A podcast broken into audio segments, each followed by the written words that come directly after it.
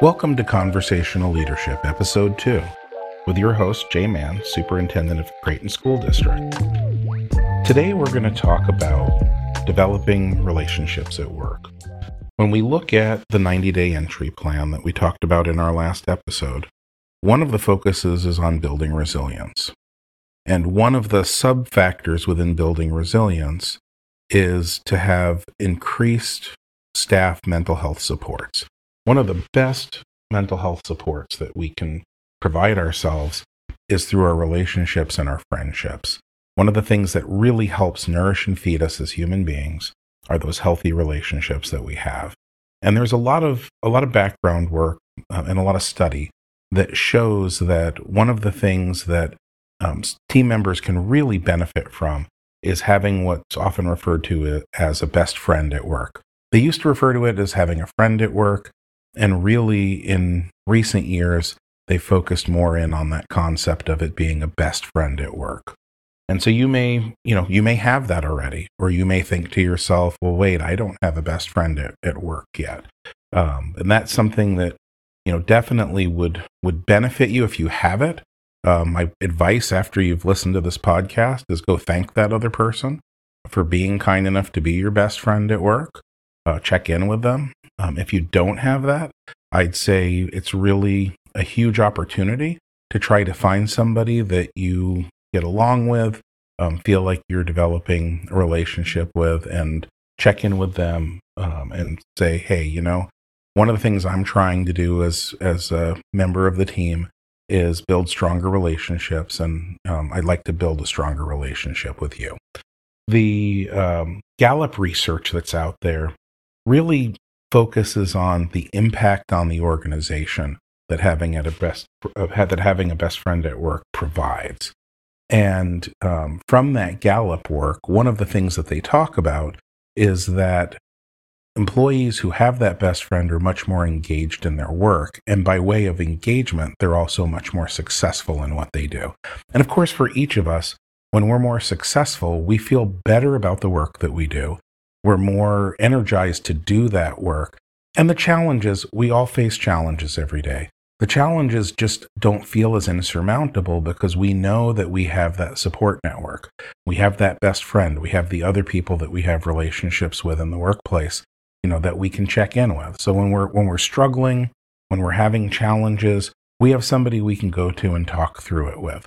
When we're doing well, we have somebody to celebrate with. One of the things that we do unfortunately poorly in in the education space is we're always looking for what's the next thing that we move on to. So we have a success. You you might be working with a classroom of students and this year, you know, they they have an amazing amount of growth.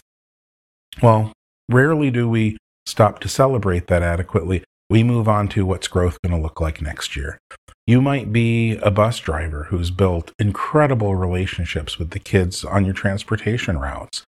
And you know, you're feeling really proud of the fact that you have these great relationships, you have this amazing um, student populace on your bus, and you're really connecting with them. And then the school year ends, and next year you've got a completely different group of kids. You're, you're starting all over again. But where we typically have a big miss is we don't stop to celebrate that success that you had this year in establishing those relationships. For each of us, regardless of what our role is, um, we often don't take the time to stop and celebrate. And so, having that best friend at work is also somebody who can help remind you hey, you did an absolutely fantastic job. You know, why don't we take a moment to celebrate that? Why don't we take a moment to reflect on that? And, you know, we all need that. You know, it, it can't always be making improvements and seeking this sort of forever pathway to infinity of how can I do better? How can I do better? How can I do better? We need to we need to have those opportunities to pause for a moment and say, "Hey, I did good this time around. Um, I can be proud of the work that I've just recently accomplished." So one of the things that leaders often miss in an organization is creating those opportunities for those friendships to develop, for those relationships to develop.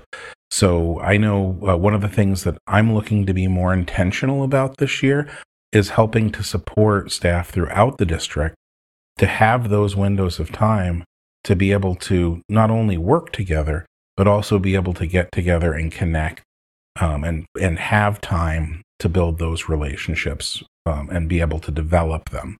And uh, there's a couple of different things that you know people have found that make that relationship building more effective in organizations.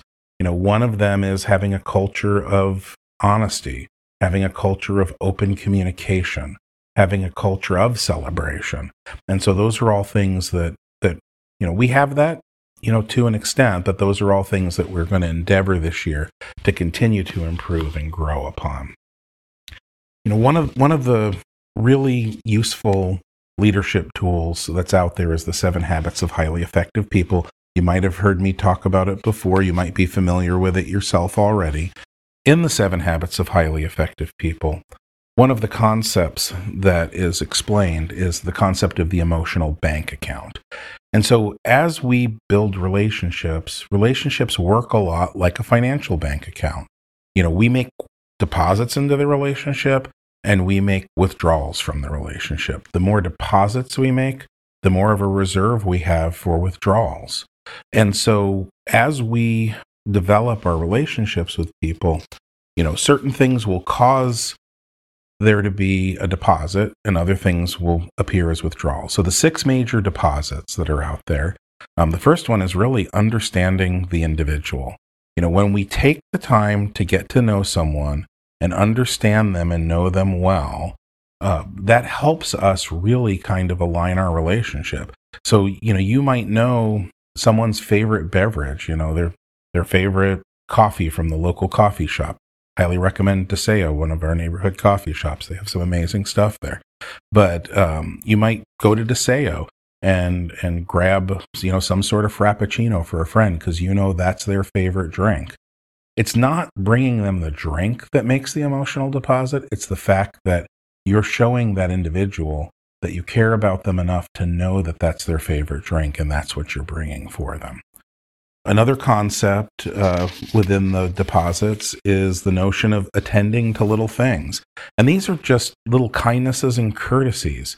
Um, in relationships, sometimes those small kindnesses make a much bigger difference than the large things. So that might be something as simple as, you know, noticing when somebody's having a hard day, um, you know, and being there for them, or um, having an opportunity to reflect with somebody and help give them encouragement or notice that they're struggling with something and help give them support with that. Um, when, when people are sensitive to others um, and when they take the time uh, to be able to connect with them emotionally, that really creates a significant uh, deposit into that emotional bank account. Uh, keeping commitments is also another critical one. Um, and, and this is one where there's two sides of the coin. So withdraw when you uh, break a commitment, that's a withdrawal. But when you keep a commitment, that's a deposit within that relationship. So we really need to be cautious when we deal with our friends and and especially uh, someone who might be a best friend. That if we're committing to something, you know, we're confident that we'll be able to fulfill on that commitment. Um, sometimes that can't happen, and I'll talk a little bit about you know how the best ways to deal with that might be moving forward. Um, clarifying expectations is also something critical for deposits into that emotional bank account because when we clarify expectations, we, you know, there's that old expression, clear as kind. We create that sense of clarity. You know, what are you willing to do and what aren't you willing to do? Where can you help and where can't you help? Where can you be supportive and where, where can't you? An example might be Someone might need your help or support with something, but you've got a commitment to pick up a child at a certain time after work and they would like you to stay with them. You know, by them understanding, hey, I am here for you 100% and totally focused on anything you need, but you need to know that at this certain time every day, I will be leaving because I cannot be late for my child, helps create that clarified expectations. Then the individual isn't going to think, oh, I can ask this person to help me with this during that window of time. Um, showing personal integrity generates trust and is really the basis of a lot of different types of, of deposits. You know, things like honesty, um, things like, you know, being consistent, things like being trustworthy really, really do help um, when when you're making deposits into that emotional bank account. And then there are times where withdrawals are going to happen, either intentionally or unintentionally. So we talked about that time where you can't keep a commitment and that commitment's going to be broken and that's going to be a withdrawal from that emotional bank account. Well, it's that's not insurmountable. The key to that situation is a sincere apology. If you apologize sincerely when you are in a position where you have to make a withdrawal from the emotional bank account, you may be able to reduce the impact of that withdrawal, make it less of a withdrawal, or even undo the withdrawal altogether because that level of honesty and openness continues to help build that relationship with you. So, you know, the emotional bank account's just one concept out of seven habits of highly effective people. It's probably something that we'll come back to again. Um, it's, it's a great section within the book if, if you have the time to take a look at it. Um, and it really does, following those concepts and those notions really do help to ensure that you're building strong, healthy relationships that can not only last for a long time, but provide strong levels of support and connection. So, having this best friend at work clearly is going to not only improve your quality of life, improve your impact and effectiveness in the job you're doing, which is going to have a positive impact on your students, but exhibiting those positive relational aspects is also going to provide solid modeling for your students. Um, and in that modeling for your students, it's going to help them develop the skill sets that they need to build those strong and healthy relationships. You'll even see those strong and healthy relationships start to build within your classroom, which, which can genuinely help with you know, some of the challenges that we're facing in our classroom today. It's not a panacea. It's not going to immediately make all of the challenges um, with student discipline, student um, behavior, whatever whatever we want to label it as. But it does have those students getting to a point where they're having those relationships really can have a positive impact on the classroom environment. So there is also, you know, whether you're support staff in the cafeteria or you're the crossing guard or you're a teacher in a classroom um, or one of our special area teachers, helping to, to grow students into developing those skill sets really is beneficial in a lot of ways. It'll be beneficial to their life experience, it'll be beneficial to their positive feelings and their success in the school, the learning environment, and in their life. Um, but it will also help them be more resilient because they'll be able to build these relationships that will help them as they have struggles and challenges. And a lot of times, you know, when we see outbursts or inappropriate behaviors, you know, they're really outgrowths from these struggles, these internal struggles that students are having. So when we give them coping mechanisms um, and the ability to be more resilient, um, that not only improves their quality of life, but it also reduces the amount of impact that they're having negatively on the quality of life of others. And so, you know, creating opportunities in your classroom for students to connect and engage in a positive and healthy way, I think is really positive. But, you know, out, outside of that, there's other places where that can happen. So, you know, if you're a duty aide who's working with kids during recess or at lunchtime or after school or before school, you know, there's always opportunities there as well. I know one of the things that we do in Creighton is we work with um, Playworks, and they try to provide students you know, with healthy ways to play together, with the skill sets to be able to deal with conflict during play.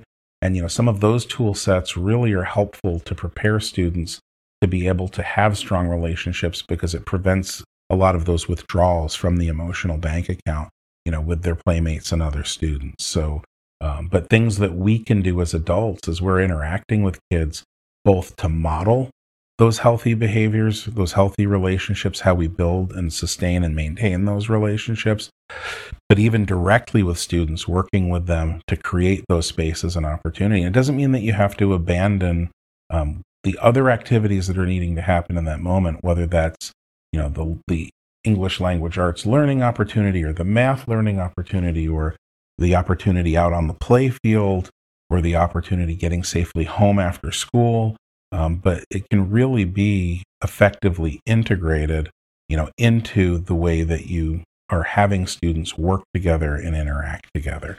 And so, as we as adults work to strengthen our effectiveness in building and maintaining our relationships, it gives us also the skill sets and the resilience to be able to work with our students to help them develop those same skill sets.